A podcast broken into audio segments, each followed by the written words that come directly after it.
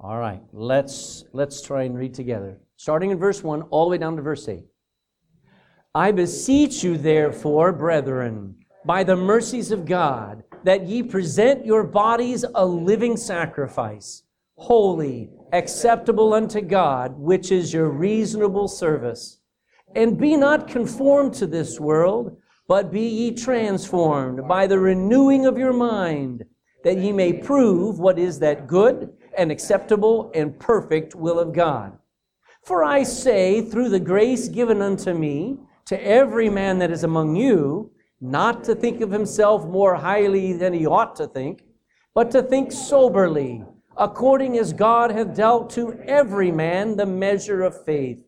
For as we have many members in one body, and all members have not the same office, so we, being many, are one body in Christ, and every one members one of another. Having then gifts differing according to the grace that is given to us, whether prophecy, let us prophesy according to the proportion of faith, or ministry, let us wait on our ministering, or he that teacheth on teaching, or he that exhorteth on exhortation. He that giveth, let him do it with simplicity. He that ruleth with diligence. He that shall with mercy, with cheerfulness. Let's pray. Father, as we look into these verses, in just eight verses, there is a, an amazing revelation to every believer in here that we have been gifted. We have not just received the gift of eternal life, we've received a gift, at least one, that enables us to do reasonable service, to do sacrificial service, to do something, though humiliating, humiliating, it is eternal. So bless and help our understanding this morning. May everybody learn that they have a gift to serve. If there's somebody in this room who has not received the gift of God, which is eternal life, today's the day for them to get born again. Lord, there's a lot of gift giving at Christmas. Well, there's a lot of gift giving in Jesus. Pray somebody receives a lot of gifts today. In Jesus' name, amen. Please be seated. All right, I'm going to talk to you about being gifted to serve. And um, of all the things that Jesus taught, the greatest was how to serve others. And Jesus taught a lot of things, but the greatest thing he ever taught was how to be a servant. It is, it is a, it used to be a common phrase that you could hear anywhere you went, where somebody would say, I am here to serve, or I'm happy to serve. When, when Nita and I got here, there was something that always we could, it took us a while to get used to. Somebody would come up, we'd go into Dunn's, and somebody would come up to us, Are you okay? And we're going, yeah, we're fine. You know, we thought they were asking whether we were okay mentally, or I don't know what they were asking. But are you okay? But what they were saying was, can I help you? That's there's still some of that, but it's only in certain places and it's only by certain people. Matter of fact, I find that a lot of people are terrified of being pushed out of their comfort zones to have their life interrupted and asked to do something they really don't want to do, to be asked to do something they're afraid to do. People are terrified of being humiliated and maybe rejected by those that they serve. Most people, many people at least, see a life of service hmm, as something that other people do, but not themselves. You know, well, I'll leave that for someone else. Oh, you know, you know, you're, you pastor, you're much better at that. You know what that means? I don't want to do it. That's what that means. So, you know, if I ever came up to you and I handed you a plunger and I said, the toilet is backed up. Most of you would say, oh, I'm not very good at that. Yeah, right. No, I don't care whether you're good at it or not. Figure it out, amen. we, we don't like to be told or asked or compelled to do what we don't want to do. Yet the greatest purpose of any of our lives is not to enjoy life. Everybody says, fine, do what you enjoy doing. Well, I wish I could. But the greatest purpose of your life is not to rule other lives, or to control empires or make large sums of money and wealth. But the greatest purpose in any Christian's life is to serve God and serve other people. By the way, you cannot serve God without serving people. Somebody once said the ministry would be great. Oh, preaching and pastoring would be fantastic if it weren't for people.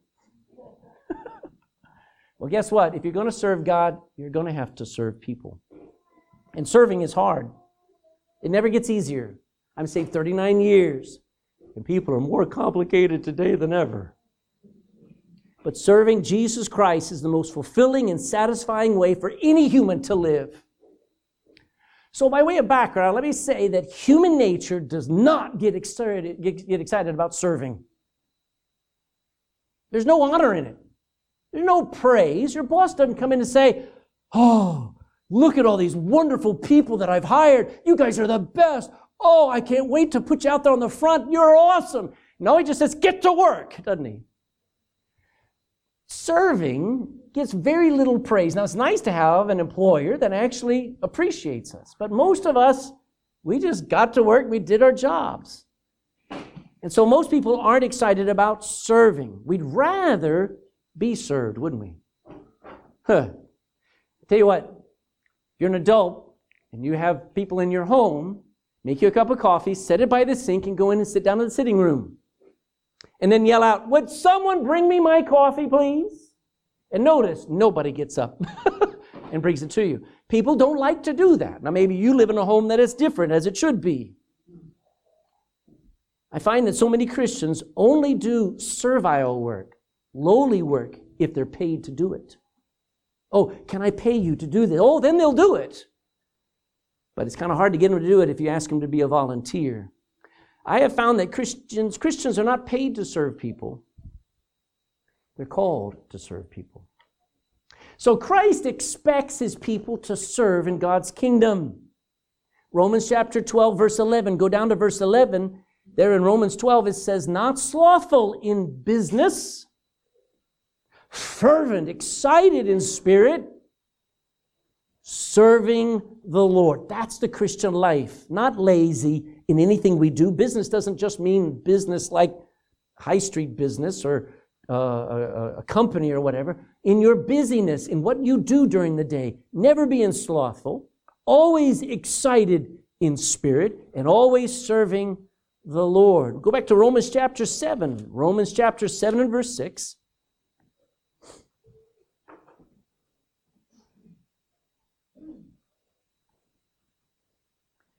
Verse 6 says, But now we are delivered from the law. Now, the law was like an x ray machine. It could not help you, it could only expose what is wrong with you. And we're delivered from the law, that being dead wherein we were held.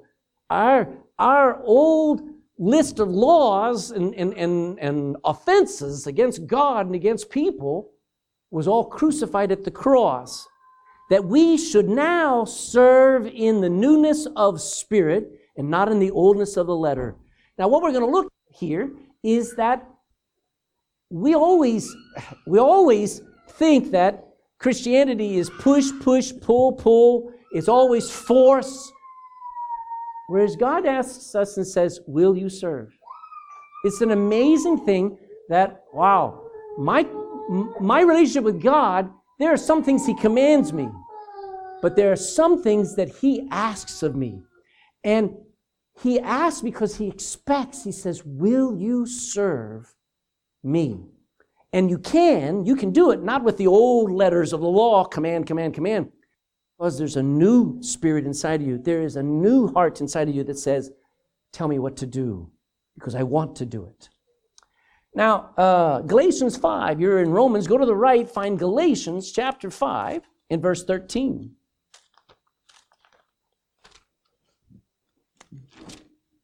Galatians 5:13. For brethren, speaking to Christians, ye have been called unto liberty. What's liberty? Freedom. You've been called into liberty. Only use not your liberty for an occasion to the flesh, but by love we should do what? serve one another. Now that wouldn't that would be simple if it was only getting somebody a cup of coffee. It would only it would be simple if it was just opening the door. But by love to serve one another rarely stops there, does it? Sometimes it means picking up after someone else constantly. Sometimes it means cleaning up after someone. Sometimes it means covering for someone when they have fallen. You know, we've been called in liberty. You can do as you please now. But I don't use my liberty for myself. I li- use my liberty to, to, by love, serve one another. Now, thankfully, we are gifted to serve. We are enabled, empowered. God has given us seven gifts to enable every Christian to serve people. Are there some people in life that kind of put a drain on you? That when they come to your house or when they come into your shop, you go, oh no, I'll never get anything done for the next two hours. Anybody like that?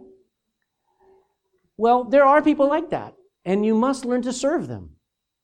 But the mature Christian says, I don't want to be like that. I want to be a server. I don't want to be a drain.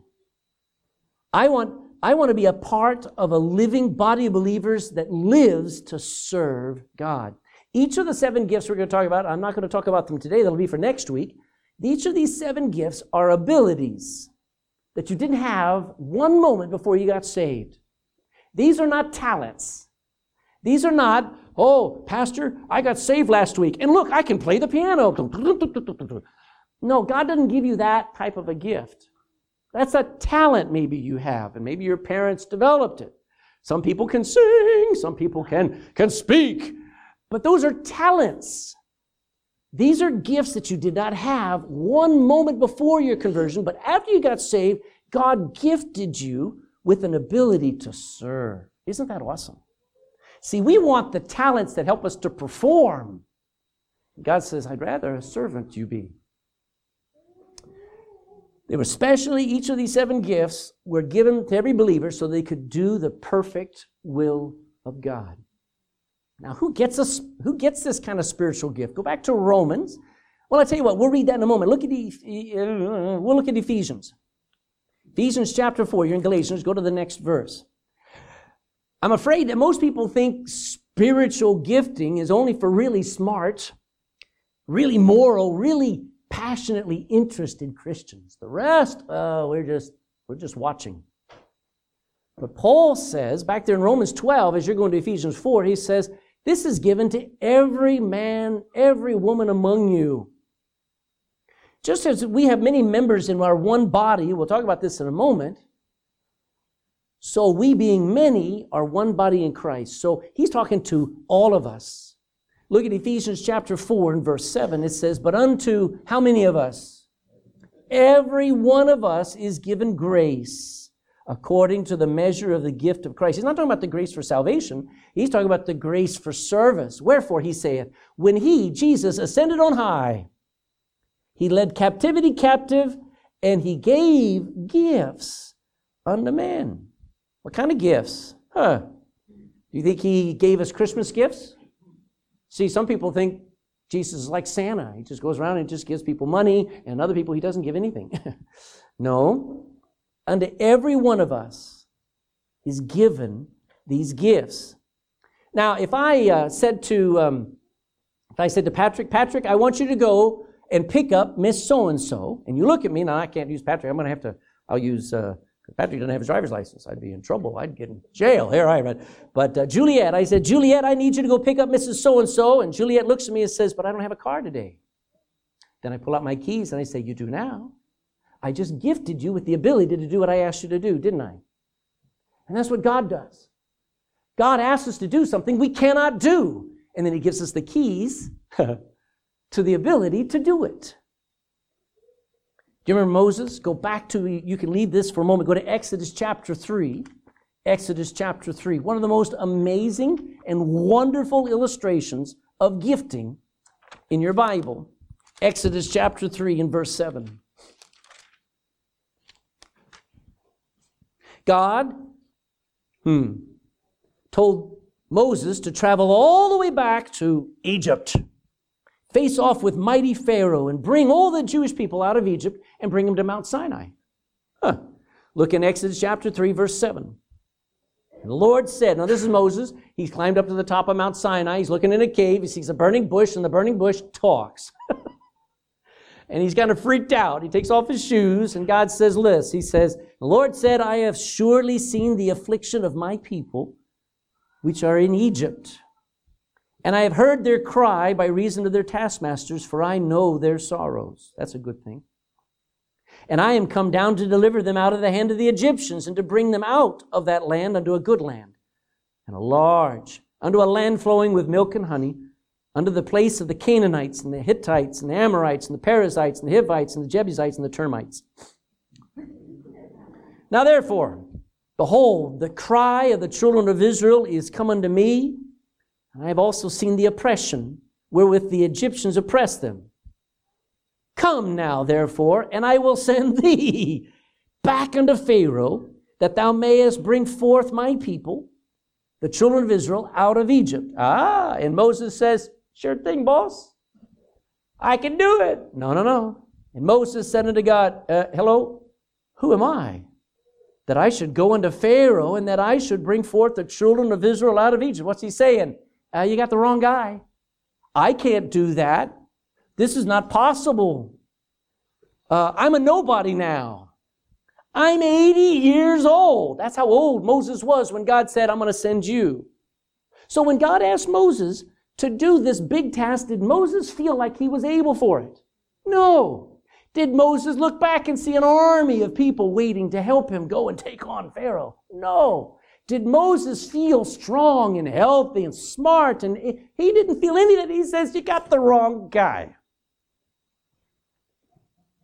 And God said, Of course you can't do it, but you can now because I will be with you. Look at verse 12. And God said, Certainly, boy, I wish you'd circle these words because this is so priceless. Certainly, I will be with thee. If God Almighty is with you doing a task, can you not do it? Amen. And this shall be a token unto you. This will be a proof to you that I've called you. When thou hast brought forth the people out of Egypt, which you think is impossible, you're going to come all the way back here and serve God upon this very mountain. And you'll go, wow, God was right. And then God gifted Moses with everything he needed to do the will of God. Look at chapter 4, verse 1. Chapter 4, verse 1. Now, Moses is still arguing. I know you never argue with God, but Moses did, and I do. Chapter 4, verse 1 And Moses answered, he's still arguing, and he said, But behold, they will not believe me, nor hearken unto me my voice. For they will say, The Lord hath not appeared unto thee. And the Lord said unto him, What is that in thine hand? And he said, well, It's just a rod, God. It's just a. And, and you know what Moses thought? I mean, I, I say this all the time. If it was a banana, it was all God needed. Amen. He said, It's a rod verse 3. And he said, oh, Okay, throw it on the ground. Cast it on the ground. He cast it on the ground and it became a serpent, and Moses ran away from it. It wasn't some little bitty snake. It was, it was a huge venomous snake, and he runs away from it. God just gave him something that'll freak out Pharaoh. It would freak out the magicians back in Egypt. And he says, uh, That's just a start, Moses. Verse 4 And the Lord said unto Moses, Put forth thine hand and take it by the. Now, you and I have never, hopefully, handled a snake.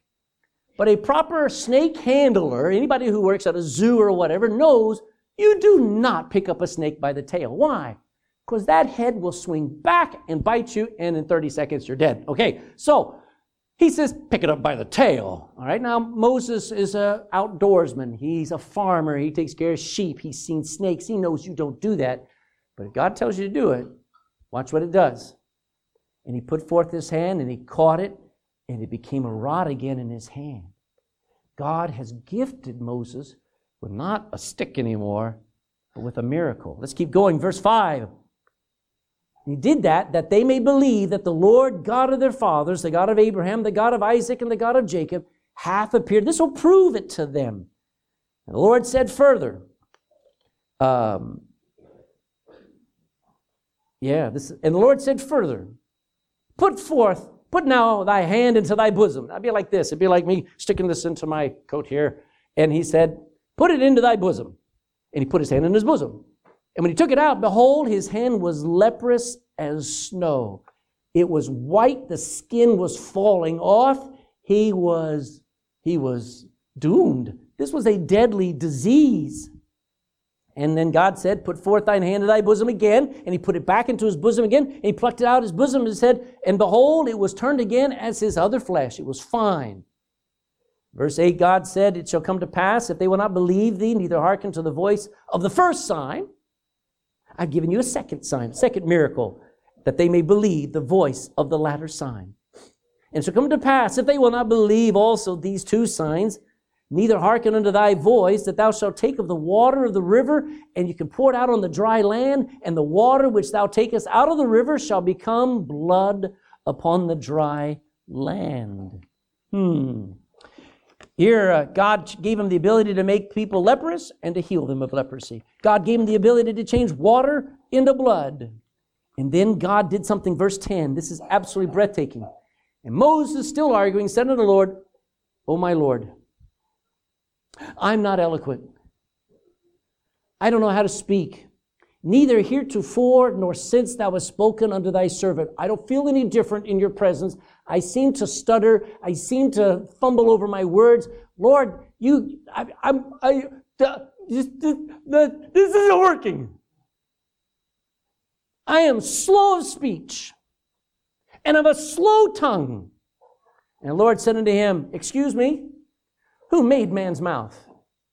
Or who maketh the dumb or deaf or the seeing or the blind? Have not I the Lord? Now therefore go and I will be with your mouth. I will gift you with the ability to say what needs to be said. And I will teach thee what thou shalt say.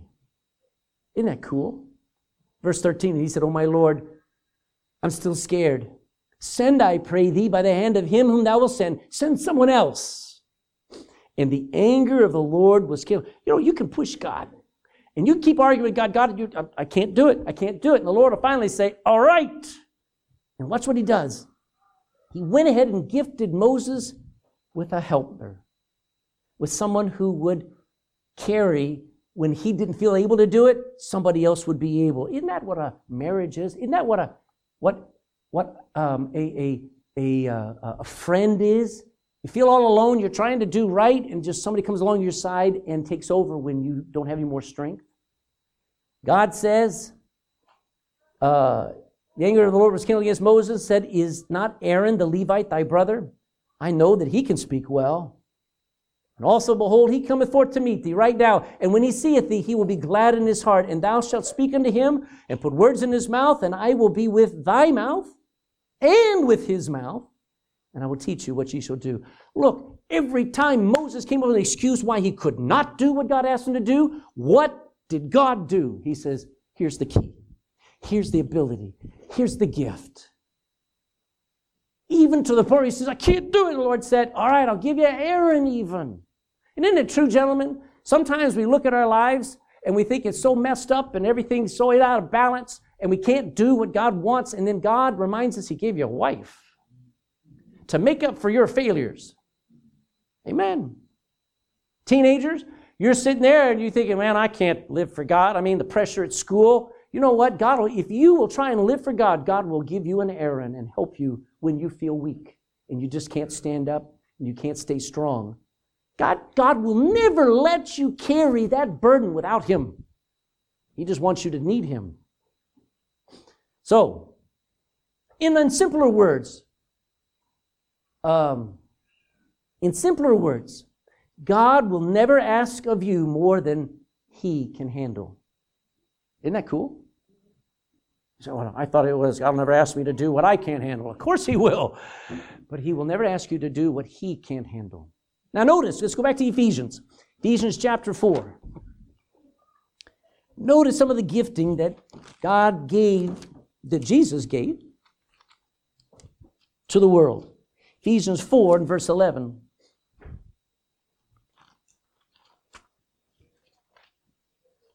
Ephesians 4 and verse 11, we keep going on, and it says, And he, Jesus, gave some, and he gave apostles, some prophets, some evangelists, some pastors, and teachers. Hmm. Those are the gifts of Jesus Christ to a church. Now, why did he give? Why did he give these people as gifts to the church? Verse 12 for the perfecting of the saints. Do you think we all need some perfecting? Yeah. So when God gives you a pastor, he's not there to ruin your life or mess with your life or to, to, to be a burden and a bear to you, maybe sometimes. He's there to perfect you. And goes on, it says, God gives these gifts of pastors and teachers. Is not Elizabeth Bartlett a gift? Some of you have children in that children's church when we have a teacher in there giving their time in their life, and they spent hours the week before preparing because they want to serve, that is a gift to the church. Well, notice why he gave that to perfect and mature each of us. And it says, goes on, for the work of the ministry ourselves. Uh, it's great having an Elizabeth Bartlett, but it's great when there are more who are preparing to teach. And that we're all learning to do the ministry now, not everybody's a teacher. We'll learn that next week. Not everybody can do the same thing. But God gifted you to find a place and to serve that you couldn't have done before you got saved. This is what Christians do. And it goes on. I like it. Verse, the last part of verse 12, it says, for the edifying, the building up, the strengthening of the body of Christ. Now, every believer is given uh, a gift. Every believer is. There's not one of you that can say, well, God didn't give me anything.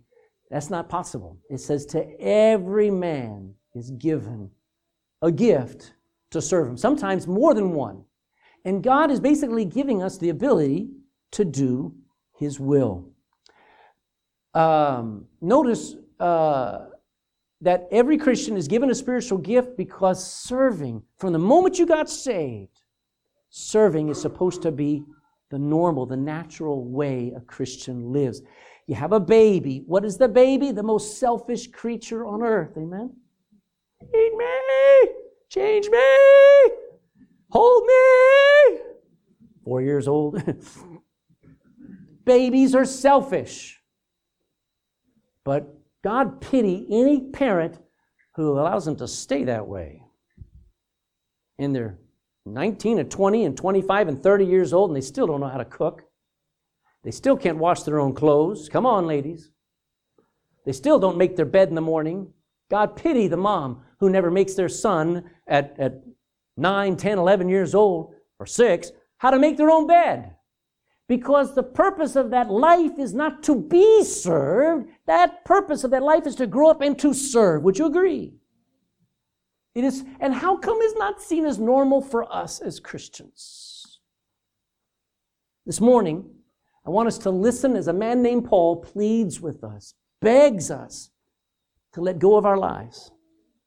Just give him, eh, give him our very bodies as a living, give God as a, as a, uh, our very bodies as a living sacrifice. So that we can actually serve him acceptably. Not like we want but like he wants. And find our greatest purpose and fulfillment in his will. So let's start back there in romans 12 where we started. And let's look at these first few verses because romans chapter 12 is the call to service Romans chapter 12, verse 1 I beseech you, therefore, brethren. Beseech is a powerful word. It is a word that expresses begging, on your knees, begging and, and, and pleading with someone. Paul pleads with us. And I struggle with, I have prayed and I said, this is, this is the month that I feel impressed and burdened to get everyone in this church a part of this church to pull together and to serve one another in love. And I don't know how to do it. I don't know how to motivate you. I don't know how to pull and push. I just find in my Bible Paul pleading with us. Paul is pleading with us this morning, not as a religious man. He's not showing off as a devoted man or as a moral man or even a very powerful man. He had, at one point, he had great power. He was a Pharisee of Pharisees. He was a ruler of the Jews. He could go anywhere and he could put somebody in jail or even have them tormented or killed. But he does not come and say, on my authority, I'm telling you what to do. That's not how Paul approaches. He pleads with every man as a changed man himself. Paul, who used to ride on horseback, Paul, who used to have men surrounding him who did his every bidding. Paul, who would walk into the Sanhedrin and people would stand at attention because of his power and his authority and his, his intelligence and his wealth. now Paul walked everywhere. Now Paul was thrown out of cities. He had to be let down in a, bas- in, a, in a basket out of a window out of Damascus. He has been changed. Hmm. He has been changed from persecutor and hater and fighter and destroyer of lives to that of a servant of all. 1 Corinthians chapter 9 says this, For though I be free from all men, yet have I made myself servant unto all. He did that willingly. He did that in his own choice. So he speaks to us not like a parent telling a child. Can you imagine a storm? Remember your parents, some I still am so impressed that we've gotten rid of cigarettes. Is that not awesome? And they said you cannot legislate morality. But I grew up and I was surrounded by people smoking, and every one of them said, Now don't you pick up a cigarette. Yeah. See, Paul's not up there talking from position of power. He's talking heart to heart, level, saying, You're talk- I'm talking to you as a changed man myself. And I'm begging you, I'm urging you to consider doing something very hard. And he persuades us. He goes on in verse 1. He says, I beseech you, therefore, brethren, by the mercies of God. That persuades me. Lamentations chapter 3 says this It is of the Lord's mercies that we are not consumed. Would you agree God's being very good to you and me better than we deserve? the, the, the manager of, I, I, always freak people out by this phrase. And, and uh, the manager, his name is Jim O'Leary over at the Ballincollig Shopping Center. He, uh, he was in Puccino's. I was talking to somebody else, and he got up. He was with his wife. He had a cup of coffee, and he got up and he says, how you doing, Craig? I mean, that, that's really cool. He knows me, my first name. And um, anyway, I said, doing fine, Jim. Actually, I'm better than I deserve. He went, oh, I wouldn't say that. At least he's listening. But you know, when you think about the mercies of God, what is mercy? Grace is when someone just comes up and gives you 50 euros. Somebody today? Yeah, anybody? No. mercy is when you owe them 50 and they let you off. That's mercy. Do you understand the difference? It's nice when somebody gives you money. Amen. Hold up both hands. Amen. but when you owe them money and they say, forget about it, that's mercy. And it's of the Lord's mercies that motivate me. I realize whew, I should be dead. I, sh- I, I if, if, if anybody should be dead and buried and gone, it should be me. Um, I don't know uh, I don't know why anybody comes and listens to me. I don't know why Nita loves me. I'm just glad she does. I don't know why I got five kids. I don't know how come I have so many blessings. It's the mercy of God. And His mercies motivate me. It persuades me to hand over my life, to hand over my best to Him. You know, God deserves the gift of my life. He deserves my hands, my feet, my mind, my fingers, my toes, my shoulders, my very life. This wicked, I, I have things I'd like to talk about, and I don't feel comfortable saying it. Too many young people are giving their life and their bodies to the wrong crowd. And what is so disastrous is by the time they ever do get saved, their life is so messed up, so used up, so torn up. Wow. How are they going to have any sense between two brain cells to be able to do anything for God? Don't you waste your life and then try to come back to God and think it's all going to be honky dory. No, you are. Listen, God takes you as you are, But don't you dare think that you can go and you can play with the world and you can live in the world and you can love the world and you can come back from the world without the scars of the world and without the pain and without the loss. By the mercies of God, I should give my life now.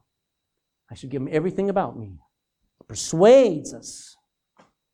All he asks us, look at that verse. I beseech you, brethren, by the mercies of God, that you present your bodies a living sacrifice. Wow. He asks us present our whole very physical body, not just some spiritual thing. And it's because of his mercies. Titus 3 5 says, Not by works of righteousness which we have done, but according to his mercy he saved us. Isn't that breathtaking? He saved us because he held back from judging us. He decided to judge his son in our place. Ephesians 2 8 9 says, For by grace are you saved through faith, and that not of yourselves. It is the gift of God, not of works. That's the mercy. You've ever hurt me, I'll make you pay. That's my flesh. That's my nature.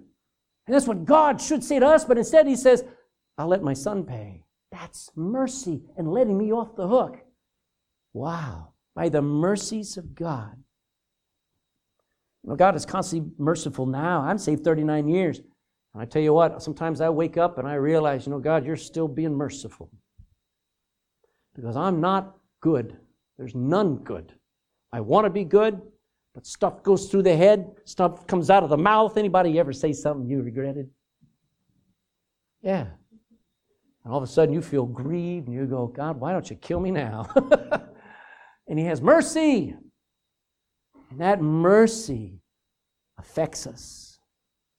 Give yourself as a living sacrifice. What does that mean? In the Old Testament, there were, it was filled with sacrifices lambs and bulls and doves and rams. Thankfully, Jesus Christ was God's final and perfect sacrifice for all our sin. He was called the Lamb of God, which takes away the sin of the whole world. But our lives now can be a living sacrifice. I'm glad he didn't ask me to die. He likes living sacrifices. God doesn't need dead Christians.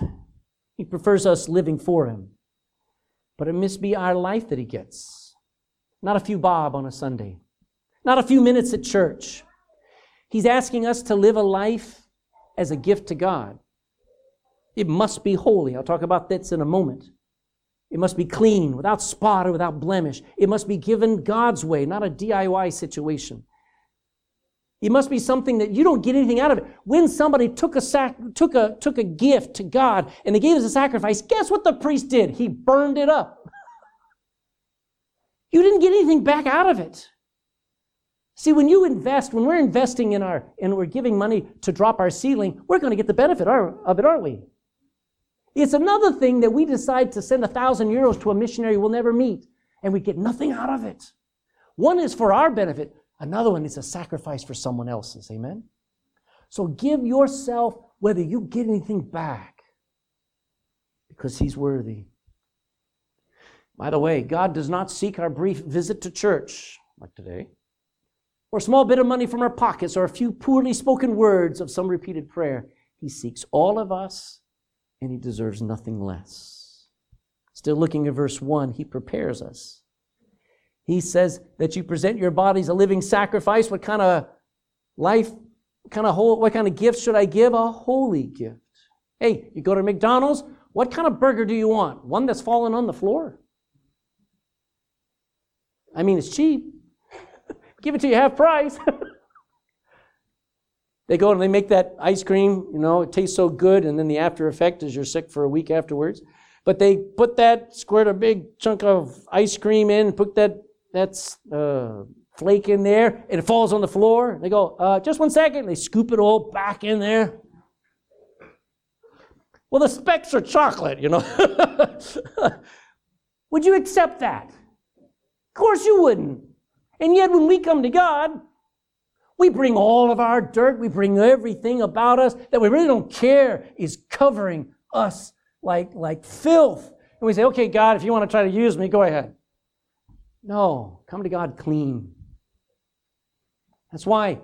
That's why Jesus said, if you offend a little child so that they get turned away from me, it'd be better you'd never been born. These children that have been abused, have been, have been um, messed with by religious people and political people and, and uh, uh, teachers and all that stuff and turn people away from God, let me tell you, they will face God because that life from a young child was meant to be given to God holy and clean. Would you agree? Paul prepares us to not do as we please, but it has to be our best. You cannot give God your leftovers. You know what most people give? Their free time. How many have free time? Let me see your hands. How many have free time? We don't. Normally, we don't have this big stash of free time. You say, Lord, I've got, I've got 18 hours this week to give you. Most everybody, I got 18 minutes. You know, most people only give money that's left over in their wallet. That's why some of you don't even bring your wallet. God does not deserve the unwanted parts of our life. I'm going to be cruel here for a moment. Do not, do not be, don't beat me up. But here's a young lady, and nobody asks her out on a date. Nobody talks to her at school. She's 17 years old, and Nobody hangs with her. Nobody talks to her. Nobody likes her. You know what she says? She comes to church says, I guess I'll serve God. And they sort of, but if somebody else is over here and they're popular with everybody and they got everybody's approval, they're on everybody's Instagram and Snapchat and Facebook and everything, and that person never thinks one second about giving themselves for God. You see the difference? You see, we think, well, if nobody liked me, I guess I'd give myself to God. What a waste. What an awful, awful imbalance. God deserves a life lived that is acceptable to Him. That's our memory verse. Imagine you being given a gift from someone and they gave you an old, torn out, torn up, smelly shirt that was too small and it wasn't pretty. And they said, Happy birthday. Hmm. Imagine somebody coming home for dinner only when it suits them, ignoring all the time put in preparing a meal and ignoring the needs of the other person who just wants to spend time with them. They ignore it and they just don't ever come home. Now imagine millions of God's children giving God only the last few years of their life when they have no health, no strength, and no money. You cannot give God your leftovers.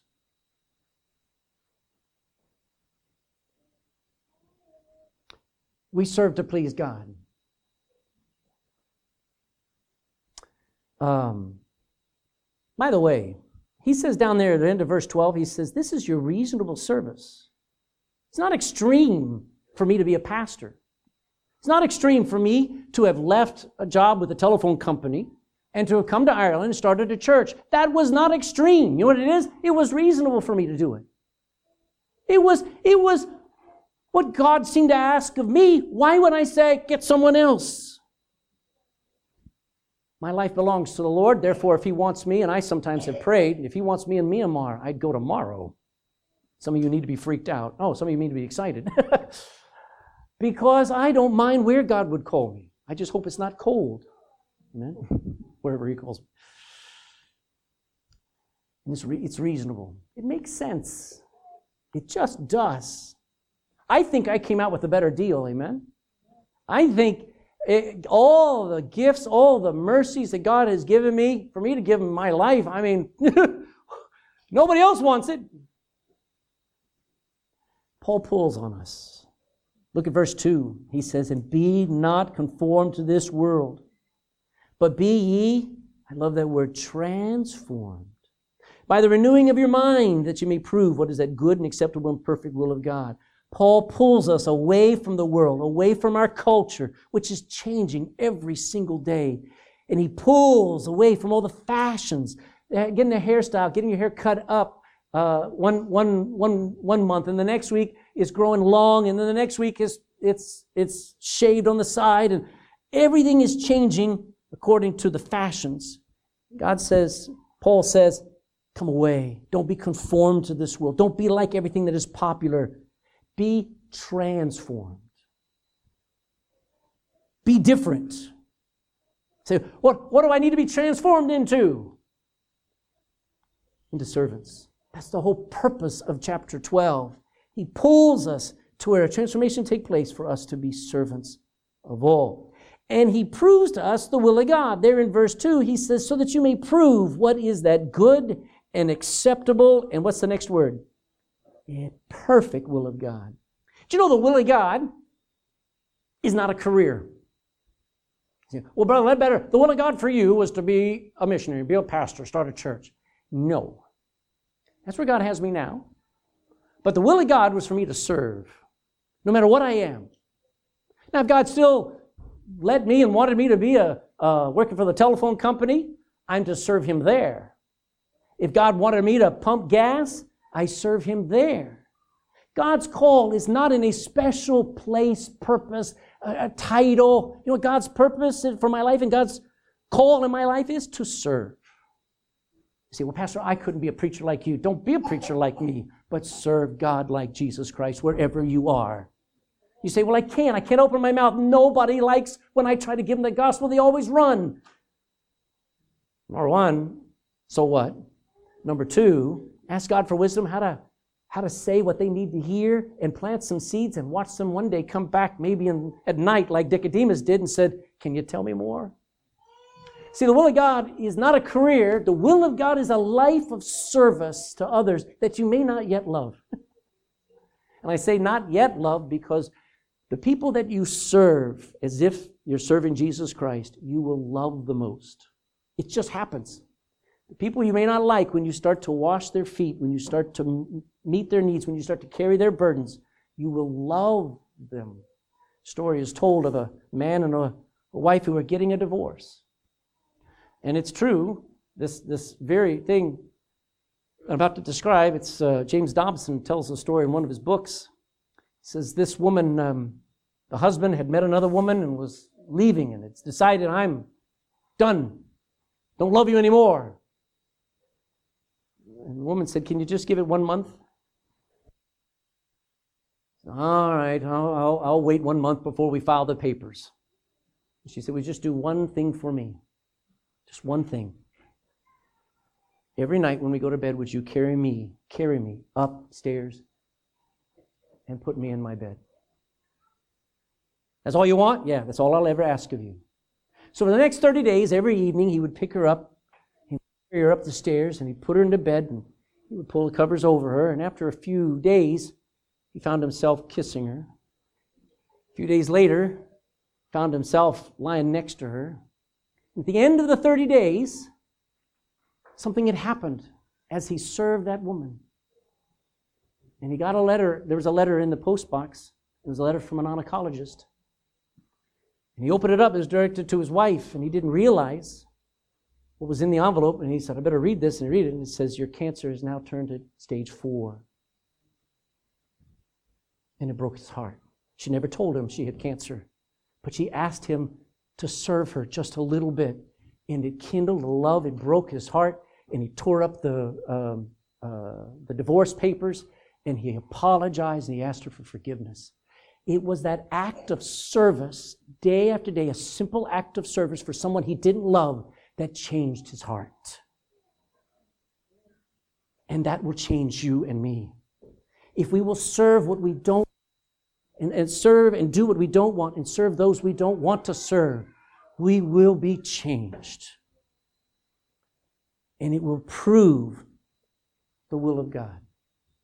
It's the whole point of this chapter. As we look and we come down to these seven gifts, it will take our breath away. So that's why I am the way I am since getting saved. Because God gifted me to do X, Y, and Z. But I'll talk about that next week. Paul pauses us in verse 3. Go back to verse 3. He says, I say, though through the grace that's given unto me, I say to every man that is among you not to think of himself more highly than he ought to think, but to think soberly according as God hath dealt to every man the measure of faith. Now, I like how he's speaking to every one of us. He doesn't, he's not speaking to the pastor, not speaking to the church staff, he's not speaking to the teachers. Every one of us. And he says, Don't think of yourself so high as if you're above servitude. That's what he's saying. Don't think it's below you to serve others. I hope there's not one person in this room who, if I did hand you a brush and bleach, that you'd say, I don't do toilets. No, no, no. Don't think so highly of yourself, folks. It ought to be a thrill for you to just come and help set up chairs. It ought to be a desire of yours to, if pastor asks you to come early and just pray over every chair. I came last night. I come along these chairs. I don't know who's going to sit in them. But I asked God to put somebody in this chair who, well, they didn't come today, but I asked God to put somebody in this chair who will listen and will learn and will love God because of t- today. Maybe, maybe that's below you. Maybe you're too busy on a Saturday night. I don't know, but it sure burdens me that, that we would feel that, that call to, you know, I think pastor's over at church right now praying. I need to go pray with him. Is there anything you won't do for God and God's people? Is there anything you won't do? well, guess what? That'll be what God asks you to do. Past, uh, Lord, I'll do anything except be a missionary, and you know what He's going to call you to be. You know that. Because when you tell God no, He takes that as a challenge. Definitely do not think you don't need God's gifting and abilities. I think what I do when I stand behind this pulpit is an impossible thing. I do not have a talent for speaking. Never have. Matter of fact, I'd rather be fishing. I'd rather be in my office reading or I used to do all kinds of electronics and things. That's my flesh. But I stand behind this pulpit because God has called me to be here, and then He enables me to look you in the eye and not freak out. He gifted me with a vision of people that are more than just people, they're souls. And if I can get something to say that will help them, I'll do it. Don't think you don't need God. Because this preacher up here never gets up here without being scared that I'm going to be, be, be a failure, that I'm going to say something stupid, which my wife always tells me the next hour later, that I will hurt somebody, that I will do the wrong thing. So I desperately, always, infinitely need God. Don't ever think that you won't need God's abilities. Some people have talents for speaking, some people have talents for singing. Use your talent. Amen. But that's not a calling, and that's not serving. Hmm. What talents do you naturally have? Maybe some of you can make money out of thin air. I don't know. Maybe some people are good with their hands. They can build things. Maybe some people can teach school kids. Some people can manage an office. Some people can play a musical instrument. All of those are good when they're used for God's glory. But don't think so highly of yourself that any of that is needed of God. Listen to my words. You being able to build a church building for 4,000 people by yourself means nothing to God. To build, to, to, to come up with a thousand euros an hour, to all of those abilities that you already have are not needed by God. You know what he needs? A living sacrifice, a life that is just in his hand. Because I have found that the widow who gives two mite, two little tenth of a penny, gave more than all of everybody else. God doesn't need our money, God doesn't need our talent. He's honored when we use it for Him. He just needs you. He had all of that widow. Hmm. The will of God will usually be way beyond your ability.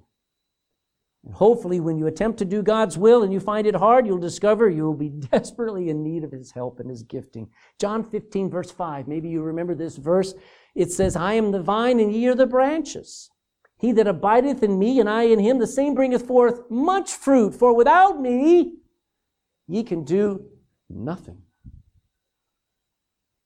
Paul draws a picture for us, and I'll be finished with this. Verse 3, keep back there, he says, I say, though through the grace given unto me to every man that is among you, not to think of himself more highly than he ought to think, but to think soberly, be rational, see clearly, according as God hath dealt to every man the measure of faith. For as we have many members in one body, and all members have not the same office, we'd say this, that all the members of my body have different functions. I have 10 fingers. I have 10 toes. I have two eyes. I have one mouth. My mom always told me, you only have one mouth, two ears. Make sure you listen twice as much. Anyway, I have two shoulders, two legs, one nose, two lungs, one heart, and they all make up one body. All right, now here's the great truth. All of those different members don't have the same function. Can you imagine? Can you imagine? Eyes do not do the same thing your ears do, do they? Your fingers don't do what your nose does. I mean, that's weird, right? Every member of your body is gifted with a special ability to do what it was supposed to do. Amen. Your eye is gifted with the ability to see color, to see distance, to see faces. Your eye is gifted with an incredible ability. Your ears are gifted with a different ability, aren't they? So also, starts with describing physical human body with all its members. So also is the body of Christ. A church is the body of Christ right here in Ballincollig. It's people. When we, when we think of a normal body, we think of a human body. But when Jesus sees the body, uh, his body on earth, he's looking at a body of believers, a group of believers that live and act like one. We have many members, and each member has a different gifting, a different ability that was given to them at the new birth. Why do we try to believe otherwise? Why do we think it doesn't matter that we're not here on a Sunday night and that we don't actually help? You know why? Let me ask you would your body be very well off if you only had one working lung? If you only had one eye? If you had no ears? If only two fingers could fold? If you had no toes? You know, you couldn't walk if you didn't have toes. You could hobble, but you couldn't walk. Hmm. What if you had a bad back? What if you had no voice? It'd be a poor life, wouldn't it? And many churches are very poor because there's only a few people doing the majority of the work. No company operates that way. Imagine a company with 100 people and only 20 actually show up for work and do any work, but they all want to be paid. You can't, if you need 100 people doing a job, you can't do it with only 20. Amen? No army functions with only half actually going through training. Imagine a guy signing up for the Irish Army saying, I already know how to shoot. I play Call of Duty on my Xbox. I'm ready for Beirut. Can you imagine having an army of people that think they're already ready and they don't get trained and they don't humble themselves and listen to a sergeant scream at them for six months and prepare them for war? No car will work with only a few parts of the engine actually working. you ever had that engine sound? It's like a, there's something not working inside of there. Yet I'm convinced that because of modern government, and I do not believe in the modern government, modern form of government that right now Jeremy Corbyn over there giving away Christmas like it's like like it's never been. He's given everything he can to get elected. And that is wicked and it is wrong because everybody is so used to the government and the state taking care of everything so everybody else can just stay home and they don't have to do anything. And it is wrong to let other people work and you sit on your Todd and you sit on your rear and you just say, well, I, I, I'm, I don't have to. You don't have to, but boy, we need to. The best thing you can teach your children is to work. Amen. Hey, if you come to this church, you visit this church, we who are actual committed members of this church appreciate your. But if you're saved, we need you. We need your time. We need your presence at church every time we assemble together. We need your talents being used to bless others. We need your commitment to this church. We need your prayers. Huh. Acts 2:47 says, all the people were praising God and having favor with all the people, and the Lord added to the church daily such as should be saved. Every time somebody got saved, he says, Now get in that church. Stay. hmm. Why do we try to believe that we don't need to be part of the body, that all these parts can go their own way? What a weird body that doesn't assemble. Next week, I'm going to talk about seven gifts that God gives us so we can serve Him. Hmm. I wonder what they are. They're in your Bible, right there, chapter 12. Here's the conclusion What gift did God give you? If you're not born again, if you're only trying to be religious, you're trying to be good, trying to be a good husband, trying to be a moral wife, and have never humbled yourself and repented of your sin, never cried out to God to save you from your sin, then let me tell you, there's a gift waiting for you. The only gift you need to get this morning is the gift of God's salvation, His forgiveness, the gift of eternal life. As I read already, Ephesians 2 8 says, For by grace are you saved through faith. It is not of yourselves, it is the gift of God. Romans 6:23 says the wages of sin is death, but the gift of God is eternal life. What do you have to do with the gift? Accept it, open it up. It's yours. Take it. I like this gospel. You ever heard the word G O S P E L? You know what that stands for? God offers sinful people eternal life. God offers sinful people eternal life. Gospel. It's a gift. But you have to want it. It's not forced on you. It's not, you're not baptized into it. You're not communionized, communionized into it. You accept it. You have to admit to God that you're a sinner, lost without any hope, no matter how good you may try to be. And then from your heart, I mean, you say, well, what do I pray? What do I say? Just ask. Just, just talk to God and realize he, He's God and say, I want to be saved. Now, the Bible says, if you call on His name, you shall be saved. His name is Jesus. Now, the rest of you, if you are saved, you need to present your bodies as a living sacrifice. You say, All right, God, right now, I'm giving you this hunk of flesh. It's nothing. And really, it's, it's amazing that even worms want to have it. But I give you this body of mine. And I'm not going to do it just now, I'm going to do it often. I'm going to regularly say, This, my life needs to be constantly a living sacrifice given to you. And then I want to find out what you saved me to do. I want to find out what I can do today out of love for you. Father, I, be- I beg you, God, that we would hear the begging of Paul and we would respond. That we would present our bodies, not, not our wallets,